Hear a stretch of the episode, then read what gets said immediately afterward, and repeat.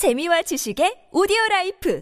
팟빵 안녕하세요. 군사도폭입니다. 드디어 개전 이후 무려 8개월 동안이나 우크라이나군의 공세를 버티고 있는 남부전선의 핵심 전략 거점 헤르손 전선이 무너져 우크라이나군에 의해 탈환되려나 봅니다. 여러 OSINT 정보통들이 전하는 바에 따르면 우크라이나군이 밀로베를 포위해 공격하려 하자 러시아 측에서는 드네프르강 이북 지역에 자리 잡은 주력 병력들을 잃을 수 없다고 판단했는지 밀로베를 버리고 물러나려 하고 있으며 헤르손 서부의 올렉산드리우카에서도 우크라이나군이 헤르손 시를 뚫고 들어와 시가전을 감행하려 하자 공포에 빠지고 있는데요. 급기야 러시아가 멋대로 지정한 헤르손 주지 지사 볼로디미르 살도까지 현지 시각 10월 19일 긴급 성명을 통해 주민들에게 헤르손을 긴급히 탈출하라는 메시지를 전했습니다. 이는 분명히 우크라이나군에게는 엄청난 쾌거입니다. 헤르손을 점령할 수 있게 될 경우 드네프르 강을 건너는 커프카 댐 교량으로 우크라이나군이 병력을 남하시켜 무조공산이나 다름없는 크림반도를 공격해 8년 만에 이 땅을 우크라이나의 것으로 돌려놓을 수 있게 되기 때문인데요. 남부조선 전체가 우크라이나 손에 들어가게 되면서 이제는 우크라이나군의 공세 압박이 동부조선 하나에만 모두 집중될 수 있게 됩니다. 그러나 이 상황 상황을 긍정적인 상황으로 볼 수만은 없다는 의견도 있는데요. 러시아가 헤르손 전선을 우크라이나 군으로부터 지켜낼 방법이 없어지게 되자 이를 지켜내기 위해 절대로 손대지 말아야 할 최고의 수단 핵무기를 사용할 수 있다는 이유 때문인데요. 실제로 크렘린에서 핵무기를 사용할 수 있음을 시사한다고 해석되는 발언이 나오게 된 만큼 현재 우크라이나 남부 전선의 폭풍 전야의 고요 속에서 다가올 거대한 전투를 기다리고 있습니다. 남부 헤르손 전선의 상황이 어떤지 좀 더 자세히 알아보겠습니다. 전문가는 아니지만 해당 분야의 정보를 조사 정리했습니다. 본의 아니게 틀린 부분이 있을 수 있다는 점 양해해 주시면 감사하겠습 니다. 하겠습니다. 헤르손을 포함한 남부전선의 러시아군은 이제 사실상 우크라이나군에 대항해 오래 버틸 수 있는 힘을 완전히 잃었다고 볼 수 있습니다. 러시아 크라스노다르 지방으로부터 크림반도로 이어지는 케르치 대교가 파괴되었고 케르치 해협에서 초속 18m의 태풍급 강풍이 몰아치고 짙은 안개가 시야를 가리기 시작함에 따라 케르치 해협을 통한 선박으로의 보급마저 마비되었기 때문인데요. 이 지역을 통한 러시아군의 보급이 무려 75%에 달했지만 케르치 해협의 기상 악화 현상이 최소한 내년 4월까지 이어지게 되면서 남부전선 전체의 러시아군은 우크라이나군이 또다시 공세를 시작한 시점 시점에서 바람 앞에 등불이나 다름없는 상황이 되었습니다. 그래서인지 드디어 러시아 측이 결단을 내렸는데요. 최근 일부의 OSINT 보도들에 따르면 헤르손 전선에서 사실상 이 지역 러시아군의 가장 핵심 전력들이 몰려있는 밀로베가 곧 우크라이나 수중에 들어가게 될 것으로 보입니다. 얼마 전 영상으로 말씀드린 것처럼 우크라이나군이 증강되는 병력들을 밀로베 전면이 아닌 측면과 후방으로 밀어넣으며 밀로베의 러시아군 보급을 차단하고 포위 섬멸하려는 움직임을 보이자 밀로베의 러시아군 부대들이 병력을 잃지 않기 위해 후퇴하고 있다고 합니다. 이 방면에는 러시아군 제42 근위 차량 차량화 소총사단 그리고 제76 근위 공중 강습사단 병력들 중 일부 방어부대만이 남아 자리를 지키고 나머지 부대들은 밀로베로부터 T0403 도로를 통해 남서쪽으로 연결되어 있는 베리슬라보 지역까지 도망치고 있다고 합니다. 그리고 이제는 헤르손에서 중요한 행정 임무를 맡고 있는 러시아 측 부역자들과 총사령관을 맡고 있는 수로비킨마저 남부전선 러시아군이 끝장난 것이나 다름없다는 것을 알 수 있게 하는데요. 현지 시각 10월 19일 러시아가 주민 동의를 무시하고 멋대로 임명한 주지사 볼로디미르 살도는 긴급 성명을 통해 우크라이나군이 헤르손에 서 서쪽 올렉산드리오카 방면으로부터 헤르손시를 향해 공격해 올 것이라 전했는데요. 그는 이 때문에 주민들의 피해가 예상된다며 제 말을 진지하게 받아들이시고 최대한 빨리 대피하시기 바랍니다라는 메시지를 전했는데요. 그는 주민들이 우크라이나군의 끊이지 않는 포격 때문에 얼마나 큰 고통과 공포에 떨고 있는지 알고 있다며 모든 헤르손 주민들은 최대한 빨리 크림반도나 러시아 본토로 대피하라는 메시지를 전했습니다. 이 같은 정황들이 보여주는 것은 러시아군이 헤르손 지역의 드네프르강 이북 지역을 개전 이후 8개월 만에 드디어 포기하고 크림반도나 남동부 지역으 로 빠져나간다는 것을 말해주고 있는데요. 전선 정황으로 살펴보면 이는 우크라이나 군에게 점령지를 지금보다 크게 넓히고 러시아군의 설 자리를 더욱 좁게 만들 수 있을 것으로 보입니다. 현재 헤르손 전선에 러시아군 병력 중 밀로베에 남은 소수의 병력을 제외한 나머지 대부분의 제42 근위 차량화 소총 사단 병력과 제76 근위 공중 강습 사단 등의 부대들이 도망친 베리슬라보 지역은 드네프르 강을 지나는 두 개뿐인 통로 중 하나인 카프카 댐 교량 입구로부터 불과 8km 정도밖에 떨어져 있지 않은 곳입니다. 즉 이제 우크라이나군이 무너지기 직전인 밀로베를 금세 탈환해버리고 바로 베리슬라보 지역까지 밀고 들어가 이 지역에서 남아있는 러시아군을 끝장내고 카프카 댐 교량을 건너 크림반도로 당장 진격할 수 있다는 것을 뜻하는데요. 확실히 검증된 것은 아니지만 현재 상황에서도 러시아군들은 어떻게든 pontoon 페리나 pontoon 바지선을 이용해 드네프르강 이남 지역으로 철수하려 한다는 OSINT 보도들이 이어지고 있습니다. 이것이 사실이라면 러시아군이 실제로 헤르손 전선 전체를 버리고 드네프르강 이남 지역을 향해 도망치고 있다는 것이 사실일 듯한데요. 우크라이나군이 밀로베와 헤르손 등지에서 러시아군의 탈출을 저지하고 전면 공세를 통해 그들을 모두 포위 섬멸하거나 항복하게 만들 수 있다면 이후 크림반도에서의 전투는 쉬울 듯합니다. 크림반도에는 우크라이나의 진격을 막을 수 있을 만한 러시아군 부대가 거의 전무하기 때문인데요. 헤르손 전선 전체를 손에 넣은 우크라이나군은 자포리자와 멜리토폴이 있는 동쪽으로 향할 수도 있습니다. 특히 헤르손 동쪽 자포리자주에는 벌써부터 우크라이나군이 대규모 포격을 가하며 러시아군 포병들과 대포병전을 벌이고 있는 중인데요. 여러 OSINT 정보에 따르면 이곳에서 우크라이나군 포병들은 매일같이 러시아군 포병들을 완전히 압도하고 있고 전 전선에서 우크라이나군의 포병 들은 러시아군 포병을 상대로 압도적인 화력으로 제압하는 데 집중하고 있어 러시아군이 더 이상 공세를 취할 수 없도록 저지하는 데 큰 역할을 하고 있습니다. 지난 5월에서 6월과 달리 지금 전선에서 러시아군은 믿을 만한 포병의 지원을 기대하기는커녕 그들이 죄다 파괴되고 있으니 어느 전선을 가든 제대로 전투를 수행하는 것을 기대하기 어려울 지경인데요. 자포리자와 멜리토폴을 탈환하게 된다면 이제는 우크라이나의 전략 항구 도시 베르단스크와 지난날 처절한 학년 끝에 너무나 안타깝게 러시아에게 빼앗겼던 마리우폴을 다시 가져오는 것도 가능해질 텐데요. 그 다음 우크라이나 군이 상대할 러시아 점령지는 루안스크주와 도네스크주밖에 남지 않게 될 겁니다. 사실상 남부전선의 주력은 모두 헤르손에 집중되어 있는 만큼 헤르손이 우크라이나에 함락된다면 다른 곳은 상대적으로 훨씬 빠른 점령이 가능할 것이라는 예상을 여러 오신트 전문가들은 내어놓고 있습니다. 한편 정밀 유도 무기의 재고가 바닥나고 있는 것으로 알려진 러시아군은 어떻게든 장거리에서 우크라이나를 타격하기 위해 이제는 드론 공습을 대규모로 가기 시작했는데요. 이 같은 공격을 여전히 일삼고 있는 이유는 여전히 우크라이나인들로 하여금 전쟁에 지치게 만들고 러시아에 저항할 의 지를 꺾어버리기 위함인 것으로 파악되고 있습니다. 그러나 지난 시간에 말씀드린 것처럼 이제는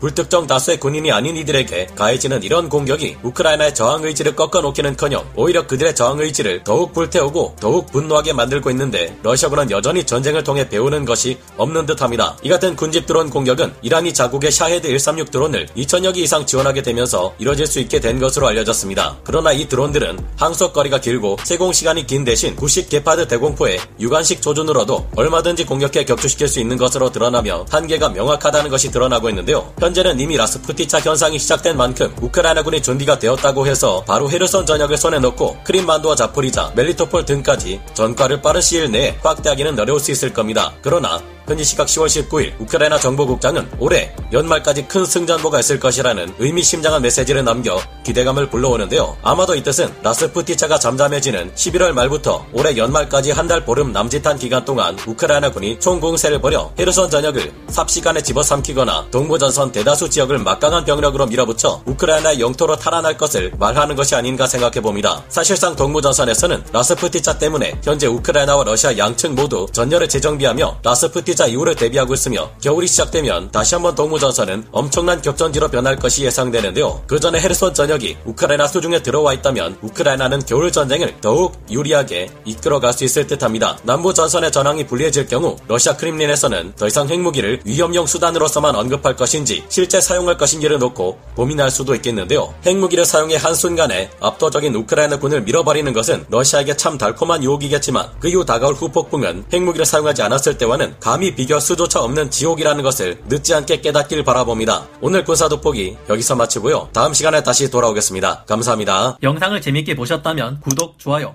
알림 설정 부탁드리겠습니다.